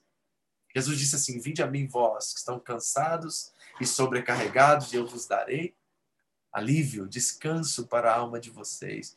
E aí ele diz assim: troca comigo o teu jugo. Me dá um, pega o meu jugo, porque o meu jugo é leve. O que Jesus está falando ali? Está falando de responsabilidade. Olha, entrega aquilo que é peso, aquilo que é religião, aquilo que é, é ruim para você e faz você um frio religioso, é, seguidor de regras e mandamentos de forma seca e fria. E deixa eu dar para você a minha responsabilidade. Deixa eu dar para você o cuidado com as minhas coisas. Deixa eu dar para você o meu jugo. E ele é leve.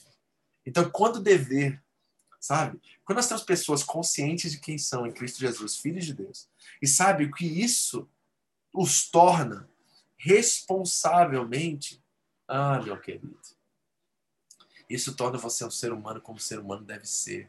E aí todo julgo, todo peso, sabe? Aquelas ideias de você pode isso, não pode aquilo, você tem que fazer isso ou tem que fazer aquilo. Tudo isso que é linguagem religiosa cai por terra. E a gente começa a ser quem de fato nós devemos ser. Nós começamos a experimentar a verdadeira humanidade e a gente vai para a rua, a gente vai para o trabalho, a gente vai para a igreja, a gente se relaciona em casa com os nossos irmãos, sabendo quem nós somos e sabendo que nós temos deveres de representar fielmente aquele que nos fez, aquele que nos deu como responsabilidade ou viver nele, por ele, para ele. Nele nós vivemos, movemos e nós, existimos, como Paulo disse, certo? Salmo 119, 54. Esse deleite nos deveres. Olha o que ele diz: Os teus decretos são o tema da minha canção em minha peregrinação. Ou seja, uma pessoa que está andando na vida, na jornada da vida, e se deleitando no Senhor e amando o Senhor, e de bem com a vida e com tudo e com todos. Por quê? Porque ele conheceu a vontade de Deus nesse relacionamento e ele vive ela. Ele não está preocupado, pisando em ovos, preso pela religião e tudo mais. Ele é uma pessoa livre, porque agora ele se tornou alguém responsável. O dever que ele tem de transmitir tudo que Deus é, isso é um deleite, é um prazer na sua vida, não é um peso. Certo? E quais são os benefícios de obedecer à vontade de Deus? Primeiro, um relacionamento mais profundo com Jesus. O privilégio de conhecer maior, melhor a vontade de Deus. A expectativa de recompensa no retorno de Jesus. Uma qualidade eterna de vida e das obras. E ver as suas orações respondidas. Ah, gente, quando a gente está no centro da vontade de Deus e obedecendo a Ele, nós experimentamos todos esses benefícios aqui agora. Primeiro, o relacionamento. Depois, o conhecer a sua vontade. Depois, o saber que tem recompensas nos aguardando. Depois, sabendo que a nossa qualidade de vida ela se torna muito melhor e as nossas obras se tornam eficazes. E depois, nós vemos as nossas orações respondidas. Sabe por que, que as orações são respondidas? Porque elas estão alinhadas com a vontade de Deus. A gente não para, a gente para de pedir para nós mesmos e começamos a pedir aquilo que Deus quer. Então vamos terminar. Eu quero abrir para vocês. Aqui está a conclusão de tudo que nós falamos. Primeira coisa, quando fizer algo, de hoje em diante, diga, se Deus quiser. Amém? Toda a sua oração, todo o seu projeto, toda a sua ambição. Eu estou falando de coisas boas. Não são fins em si mesmas, mas coisas boas. Devem começar com a seguinte frase: Se Deus quiser, amanhã nós vamos para a praia. Se Deus quiser, amanhã eu começo num emprego novo. Se Deus quiser, eu vou passar naquela entrevista. Se Deus quiser, eu vou conquistar meu projeto que eu tenho para esse ano. Se Deus quiser, eu vou comprar aquela casa. Se Deus quiser, eu vou ter aquele carro. Se Deus quiser. E aí você entrega o Deus quiser, certo? E você descansa. E você não se preocupa, porque você tem a plena certeza como filho que essa coisa não é mais importante para você do que fazer a vontade daquele que te fez e te criou. Então você diz, Deus quiser, e você entrega nas mãos dele. Se vier acontecer, amém. Se não vier acontecer, amém. Se Deus. Né? A gente vai cantar a música lá do, do da sala, lá do que ele cantou. Certo? Então, repare como isso é importante. Segundo, entenda que sem Deus você não é nada. Nós somos como neblina que se dissipa, diz o apóstolo Tiago. Sem Deus você não é nada. Você já entendeu isso? Sem Deus. Agora, não, não usa isso como frase de efeito, não, por favor, tá? Eu já, já pergunto para aqui, o que é Deus na sua vida? Eu pergunto para os crentes, né? Aí eu tenho que ouvir assim: Deus é tudo. Ah, isso é clichê, meu irmão. Isso é clichê. Vamos parar com os clichês e vamos começar a, a entender realmente quem de fato ele é. Os atributos de Deus, o seu caráter, o seu agir, a sua graça, a sua misericórdia. Sabe, expresse isso em vida. Expresse isso. Sabe quando você está apaixonado? Você não fala da sua namorada como se fosse, ela é tudo para mim. Não, ela vai querer ouvir o que, que ela é, ela vai querer ouvir, ou ele vai querer ouvir, o que, que você acha interessante, o que, que você acha de bom, o que, que faz você amar. E às vezes nós temos esses clichês, essas frases de efeito, essas coisas tão banais e tão superficiais e frias, que nós não conseguimos transmitir quem de fato Deus é. Tá muito clichê essa coisa de Deus é tudo, certo? Mas enxergue e eu não estou falando como clichê ou como frase de efeito, que sem Deus você não é nada. E outra, lembre-se que toda pretensão, ou toda essa coisa de achar que nós somos donos de si mesmos, lembra do Nabuco. Olha o Nabuco! Fica de olho no Nabuco na sua vida. Tem um Nabucozinho aí dentro de você. Cuidado. Toda pretensão tem origem maligna. Então o que, que Deus quer nos dizer? Faça planos. Mas deixe os resultados e os cumprimentos nas mãos de Deus. E por último, seja responsável. Não permita que a autocomiseração tenha um lugar no seu coração. O pecado da omissão é o pecado de Adão. Então, cuidado com a omissão. Adão estava lá, do lado de Eva, e ela comeu e consentiu, e ficou quieto, se omitiu. E aquilo fez com que nós sofremos o que nós estamos sofrendo até hoje. Então, seja responsável. O que é de sua responsabilidade, faça, se Deus quiser. Em nome de Jesus. Amém? Bom, eu quero orar por vocês. Quero abençoar a vida de vocês. Quero abrir para os nossos irmãos bater um papo com a gente aqui também, quem quiser, é claro. E responder algumas perguntas, se você possam ter. Agora é hora de você colocar sua pergunta, seu comentário aí, se você quiser participar aqui com a gente. E a gente aprender junto é, algumas coisas aqui. Vamos orar primeiro, agradecer a Deus por esse tempo, e aí nós vamos abrir para a gente bater um papo. Pai querido, muito obrigado, Senhor. Ajuda-nos, Senhor, a entender que sem o Senhor nós não somos nada. Pai, se Deus quiser, nós vamos ser como Jesus. Ah, isso eu sei que o Senhor quer. Isso eu posso confessar porque a Bíblia confessa que o Senhor faz com que tudo coopere para que eu seja transformado e seja conforme a imagem de Cristo.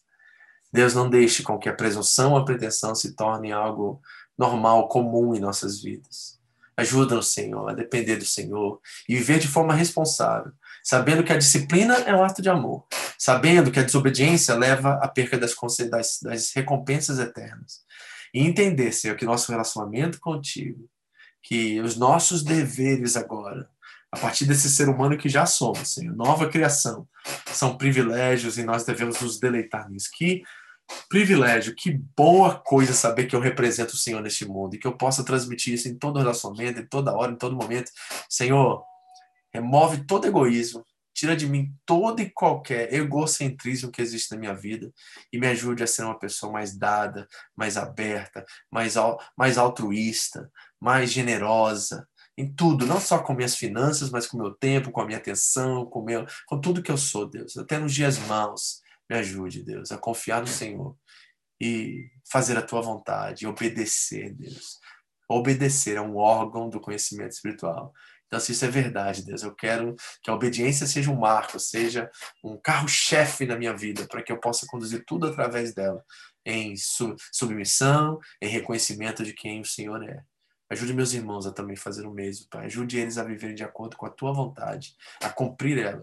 E aí nós sabemos, se nós buscarmos em primeiro lugar isto, o teu reino, a tua justiça, todas essas coisas, as necessidades básicas, nos serão acrescentadas. E muito mais do que isso, porque tu és galardoador daqueles que te buscam. Obrigado, Senhor, por essa noite. Ajuda-nos na nossa conversa agora a pensar sobre alguns assuntos que foram falados e a mover-nos em direção à confiança, à dependência e não à presunção. Em nome de Jesus. Amém. Amém, turma? Você que está aqui no Zoom comigo, você quer me ajudar a participar com a gente aí? Por favor, agora é hora, se você quiser abrir seu microfone, bater um papo, você que está com a gente aí na página, tem um grupinho aí com a gente, quiser mandar sua pergunta nos comentários, mande agora que nós vamos estar respondendo para vocês, tá bom? Tem uma aqui, ó. Não é errado esperar a recompensa de Deus pelo que fazemos para o reino dele?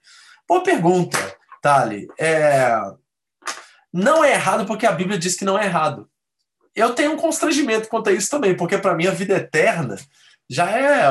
Ninguém pode superar ou comparar a vida eterna ou trazer algo, outra recompensa que seja maior do que estar a eternidade com meu Senhor. Mas a Bíblia diz que eu posso esperar. A Bíblia diz que eu tenho recompensas me esperando na eternidade, de acordo com o que eu fiz aqui. 1 Coríntios 3, nós falamos sobre isso, lembra? Paulo diz que alguns fazem seu ministério com ouro, pratas e pedras preciosas, outros com feno, palha e outros materiais né, é, perecíveis, mas no final, no dia do juízo, cada um né, revelará a sua obra e receberá recompensa por ela. Então nós temos recompensa no reino de Deus. Colossenses 3 disse exatamente isso, né? Que nós temos recompensas em Cristo. Então, eu acho que nosso foco não está aí, mas é, é, bom, não é? Ser, é quando deve ser reconhecido. Vamos olhar isso de uma forma bem superficial, tá?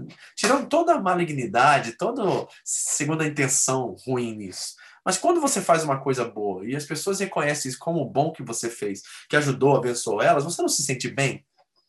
Eu também. Eu me sinto bem quando alguém me liga fala assim: pô, pastor, essa palavra me ajudou muito. Foi muito bom para mim hoje, aprendi isso, aprendi aquilo, obrigado. Eu me sinto bem, entendeu? E talvez isso seja uma das recompensas que Deus nos dá nesse lado da eternidade, né? Da gente sentir-se usado por Ele, sentir-se privilegiado nesse sentido. Mas a Bíblia é clara em dizer que nós teremos recompensas na eternidade. O C.S. Lewis ele chega a falar que isso pode ser pessoas que terão um acesso a Deus de uma forma mais íntima que os outros, né? alguns dons espirituais na, na eternidade. Né? Eu, eu sou meio viajante, né? meio criativo também. Eu falo aqui em casa que eu quero voar. Quando for, se esse dom tiver, isso for recompensa na eternidade, da gente poder voar, eu quero visitar algumas galáxias aí, visitar alguns lugares aí, alguns lugares nessa terra que eu não conheço ainda. Entendeu? Então, se um dos das recompensas for capacidade de voo, ah, meu amigo, pode botar na minha lista assim. Eu tô afim de receber essa aí. Seria muito legal poder fazer isso. Eu tô viajando, né? Mas Tá vendo? São coisas até legais de pensar que a gente pode refletir. Então, eu acho que viver pela recompensa é errado. Mas saber que Deus é galardoador e gosta de nos abençoar, ah, aí é bom demais. Né? Nossa motivação não pode estar na recompensa. Essa foi a pergunta que você disse, né? É isso mesmo. A, a motivação não pode estar na recompensa, mas que teremos recompensas, teremos. Ok? Bruno pergunta aqui: até onde Deus nos permite o perdão sobre nossos consecutivos pecados? Há um limite do seu perdão? Estaria eu condenado por pecar constantemente? A confiança e certeza do perdão de Deus me me guarda? Boa pergunta, né? Alguns dizem que aquele que Jesus chamou do pecado sem perdão, a Bíblia chama isso da blasfêmia contra o Espírito Santo. Ela tem duas vertentes, ou duas formas de enxergar isso. Primeiro, é aqueles que chamam a obra de Deus ou do Espírito Santo como obra do diabo. Isso é um pecado imperdoável, de acordo com Jesus. Né? O texto afirma isso, que alguns estavam considerando as obras de Jesus como obras de Belzebu. Então, estavam chamando aquilo que o Espírito Santo fazia como coisas criadas ou feitas pelo diabo. Jesus considerou isso como blasfêmia contra o Espírito Santo. O outro que os teólogos e estudiosos dizem é a resistência do perdão da graça de Deus. Ok? Então, se nós continuarmos a resistir à graça de Deus, à transformação, deixarmos sermos moldados pelo Espírito, essa resistência nos conduzirá à morte e a morte ali já não tem volta mais. Ou seja, nós cometemos um pecado que a partir da morte não tem mais volta. Então, nós precisamos ter cuidado com isso. Mas eu acho que o que você está querendo dizer, eu quero te ajudar nisso, é o seguinte: primeiro, eu quero considerar uma pessoa que peca premeditadamente como não cristão. Essa pessoa não teve uma experiência do novo nascimento ainda. Alguém que peca de forma premeditada, sem pensar duas vezes, faz isso como se fosse uma coisa natural e normal, ainda não teve um encontro com o Senhor Jesus que transformou a velha natureza em nova criação. Ponto número um. Segundo, se essa pessoa é uma nova criatura e o pecado acontece de forma acidental, é, não premeditada, e ela tem falhas de caráter, a qual estão constantemente é, sendo retratadas, reaparecendo em suas vidas, ela não está permitindo o processo da santificação. O que é a santificação? É a forma, o instrumento que Deus usa pela sua graça de nos conformar à imagem de Cristo dia após dia. É um processo que vai durar toda a nossa vida. Então, essa pessoa, embora ela possa ser religiosa, possa cumprir com seus deveres religiosos, possa frequentar cultos e, e, eventos e tudo mais da igreja, ela não permite que o Espírito Santo, em cada administração, em cada palavra, em cada momento, em cada encontro, transforme e mude ela. Ela está satisfeita com o nível de crescimento e maturidade que ela chegou embora não seja imatura.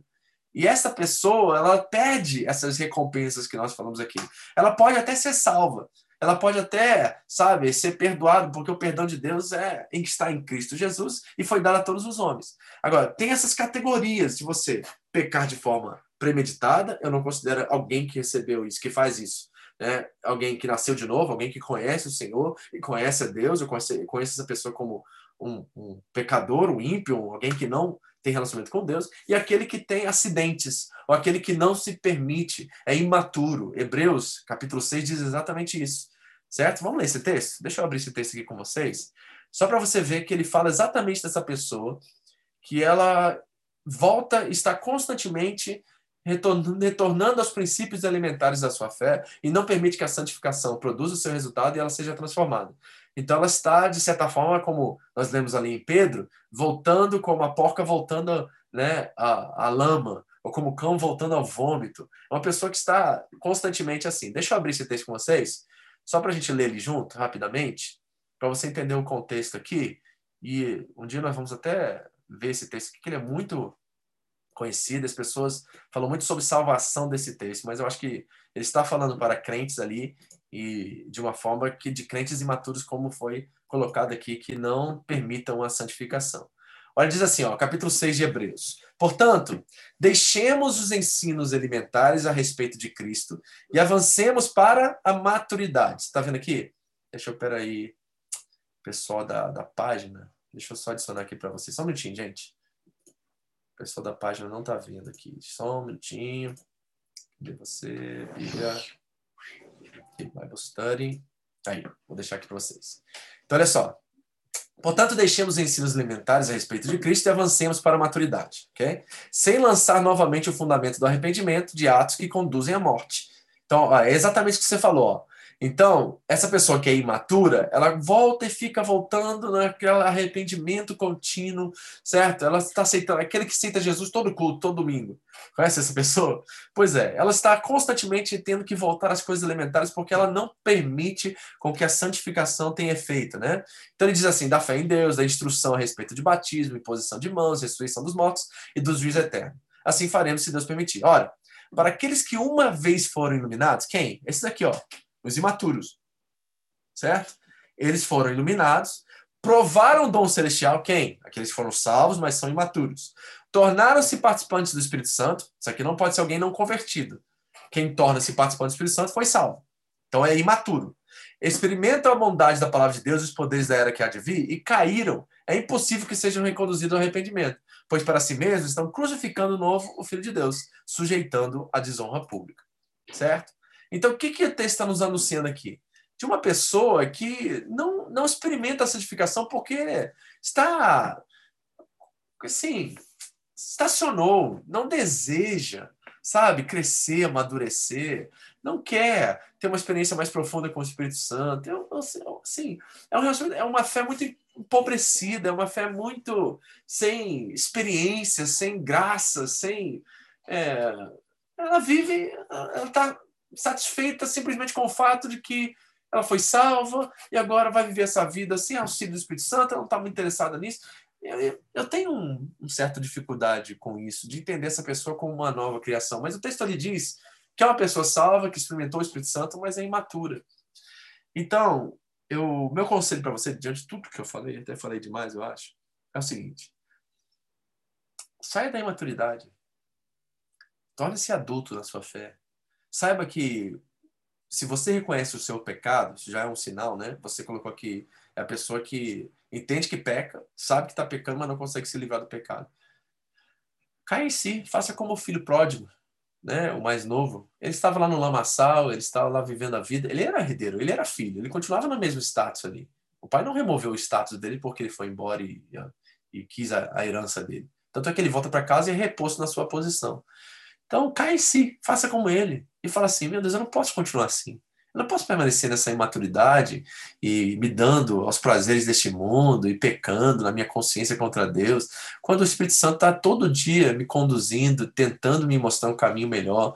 É porque essa pessoa não experimentou ainda, sabe, de forma assim substante, de uma forma assim concreta, o Espírito Santo de Deus. Porque quando ela experimentar, vai ser melhor que qualquer coisa que nós podemos ter, ou nos satisfazer, ou ter prazer nesta vida. É melhor que sexo, é melhor do que qualquer entretenimento, é melhor do que qualquer droga, é melhor que qualquer coisa. A vida com o Espírito Santo, a paz, o amor, o relacionamento com Deus é melhor do que qualquer coisa nesse mundo. E só sabe disso quem já experimentou.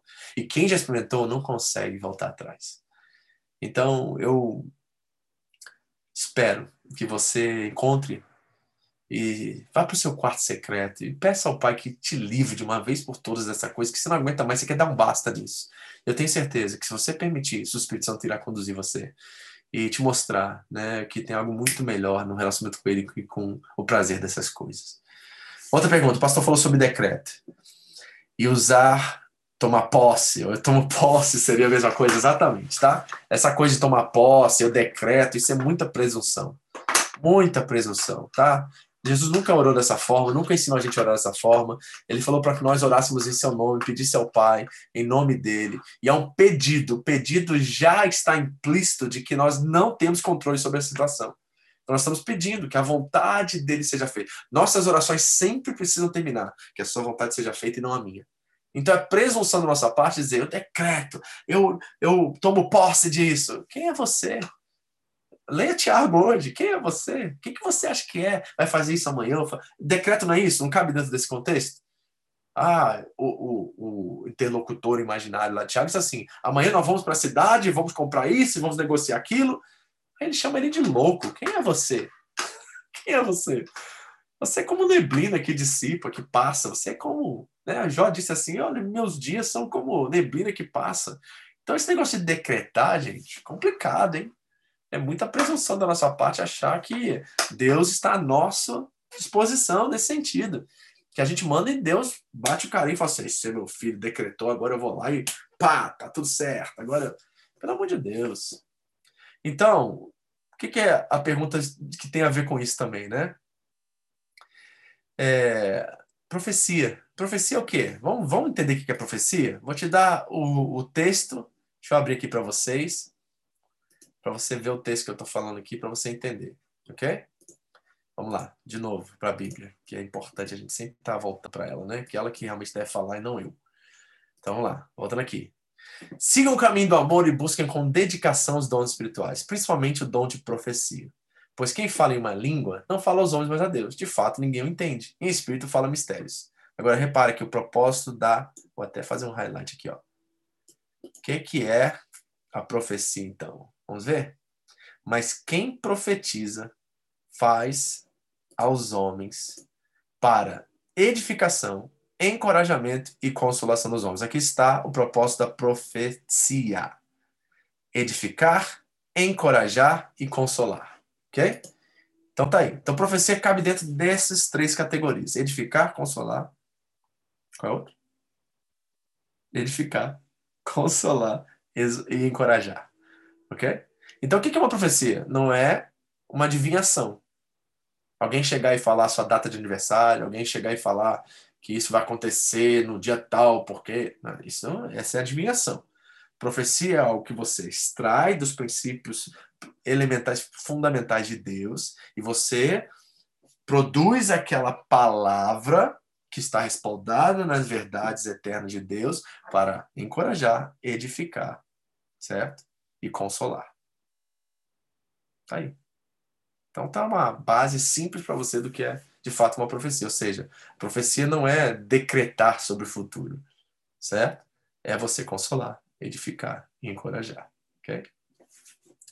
É, pastor, ok. Mas e esses cultos que são apenas da profecia? Que o pastor fica profetizando o culto todo? É, eu, eu é um pouco complicado essas coisas, né, gente? Mas vamos respeitar nossos irmãos que têm uma ideia de que ficar falando. Ah, vamos ser bíblico. A Bíblia diz assim: não despreze as profecias, mas examinai tudo e retém o que é bom. Ok? Então tá aí um princípio básico. O que a gente faz? A gente examina. O que, a Bíblia diz sobre o profeta? Que ele é profeta quando aquilo que ele fala se cumpre, senão não é profeta. Então tem algumas bases para a gente aí. Primeiro, o que ele profecia, o que ele profetiza acontece? Se não acontece, ele não é profeta. Para de ouvi-lo. Segundo, o que ele profetiza traz encorajamento, edificação e consolação ou é juízo? Certo? Hum, temos que considerar isso. Certo? E esses cultos que as pessoas ficam profetizando? Não despreze. Respeite. Examine tudo. E retenha o que é bom. Ok? Acho que essa é a base. Amém? Alguém mais? Deixa eu ver se tem alguma coisa aqui na página. Você que está na página quer perguntar aí. Bom, acho que é isso. Hoje já deu, né? é uma hora e meia já. Nós estamos aqui. Bom, queridos, eu espero que tenha abençoado vocês. Alguém mais quer falar? Alguém aqui que não queria fazer uma pergunta com áudio entre nós aqui, antes da gente dar boa noite, desligar? Alguma coisa que chamou sua atenção? Vocês entenderam, gente? O que, que o Tiago está dizendo aqui? Que é de extrema importância em nossos dias. Nós temos essa arrogância, soberba, não sei o que é de achar que a gente, como filho de Deus, a gente manda em tudo e a gente faz acontecer. Eu acho que a gente precisa reexaminar isso precisa repensar esse, esse modus operandi como filhos. Gente, a gente é escravo. Paulo disse considerar-se escravo de todos para ver se de alguma forma possa ganhar algum. Sempre é um caminho de descer, não de subir. É um caminho de humilhar para ser exaltado, não exaltar para ser humilhado. Então a gente precisa repensar a nossa dinâmica relacional, principalmente com Deus e com os demais, né? Porque às vezes a gente está se achando demais. A gente quer baixar a bola um pouquinho certo? E entender que nós somos filhos. Entender que, como filhos, sim, somos filhos do rei, somos, mas é, o rei a qual nós servimos é um rei que demonstrou a sua força pela sua fraqueza, que morreu e veio morte de cruz, e se humilhou e se humilhou e se esvaziou de si mesmo. Lembre-se disso, tá? O caminho do rei, do nosso rei especificamente, de Cristo Jesus, é um caminho de humilhação, esvaziamento, de humilhação, para que nós fôssemos humilhados e também fôssemos exaltados por Ele. Né? Então nós precisamos entender isso. Né? A maioria das pessoas são escravas e se culpam pelos seus próprios pecados, por isso não alcança a graça. É. Se você está vivendo um ciclo de culpa e medo na sua vida, você não conheceu a graça de Deus e não entendeu a graça de Deus. Se o que você vive dia após dia é culpa e medo e vive pisando em ovos, né, diante dessa coisa que você chama de fé, não é fé que você tem, você tem outra coisa. Pode chamar isso de religião, pode chamar isso de qualquer coisa, empolgação, o que você queira chamar. Mas a fé é a certeza das coisas que se esperam e a convicção daquilo que não se vê.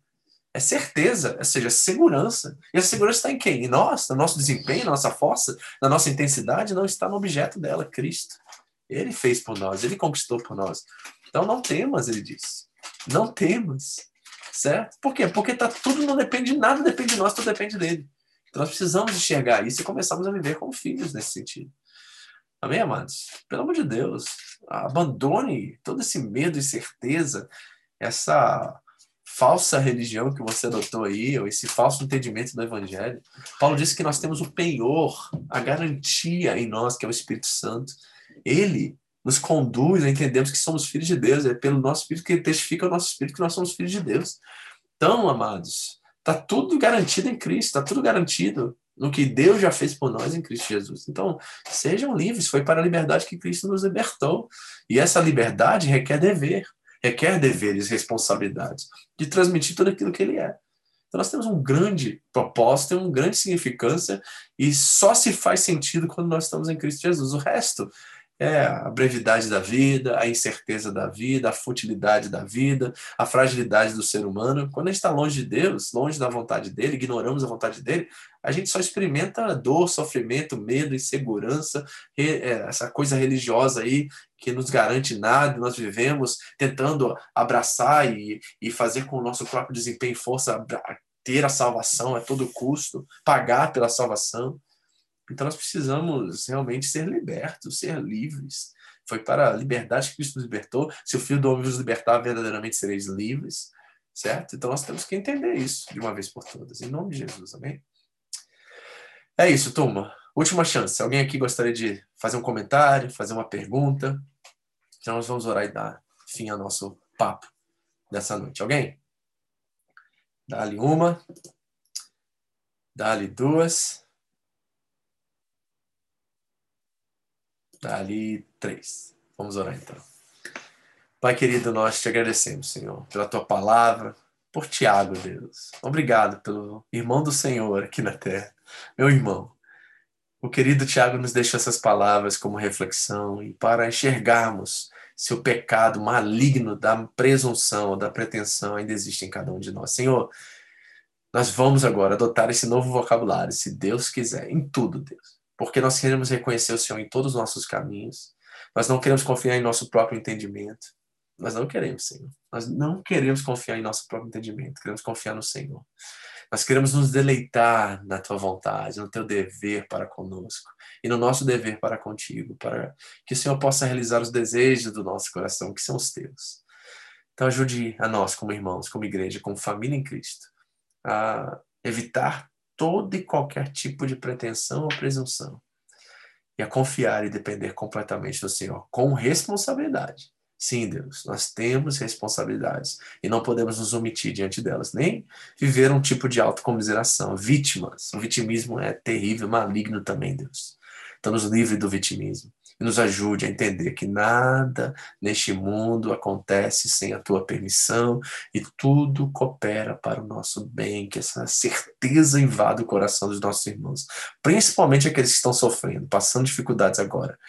Saibam que Deus é com vocês. Se Deus é por nós, quem será contra nós? Porque se nem o seu próprio filho ele poupou, mas antes o entregou por todos nós e de graça, não nos dará também com ele, o filho, todas as demais coisas? É a tua palavra, Deus, nos prometendo e garantindo o melhor desta terra. Nós já comemos o melhor dessa terra porque estamos em Cristo Jesus. Somos nova criação. Ajuda-nos a viver isso, a estarmos seguros. Oro pelos meus irmãos, oro pelo irmão que pediu oração, que trouxe a reflexão acerca dos pecados constantes, que ele encontre a verdadeira liberdade, o novo nascimento, que ele viva no Senhor, Deus, e que ele desfrute dessa presença e desse relacionamento infinito, tremendo, é, imperecível, Deus, incorruptível, que ele possa cada dia mais, Deus, desfrutar do novo nascimento, da graça, da experiência de ter o Espírito habitando em nós a cada dia. Obrigado, Senhor. Obrigado pelo penhor, obrigado pela garantia de ter dado o teu Espírito a nós, habitar em nós. Isso nos transforma dia após dia, Deus, como se estivéssemos olhando no espelho, de glória em glória, de glória em glória.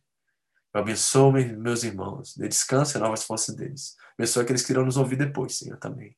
Em nome de Jesus. Amém. Amém, família. Deus abençoe vocês. Uma ótima noite a todos. Nos vemos quarta-feira que vem. Estamos chegando ao fim. Estamos lá na indo para o capítulo 5, terminando Tiago. E aí nós vamos começar uma nova carta, se Deus quiser. Amém? Está muito conectado Tiago e Corinto. Então, fique atento ao que Deus está falando com a gente, tá? Boa noite a todos. Amo vocês e até o final de semana, se Deus permitir. Se Deus quiser. Amém.